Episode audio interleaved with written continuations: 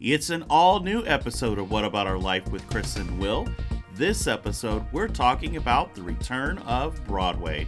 The experience was so much different because it was the original and you Yes. felt that. Yes. And they did such a great job keeping up with that that themed image.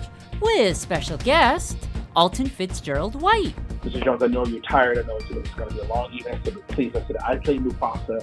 Lion King, I would love to have a picture with you. He was like, oh, okay.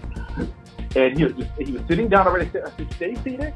And I knelt beside him, and somebody took the picture. And it's just a beautiful shot to be with the man who created this. I role. know.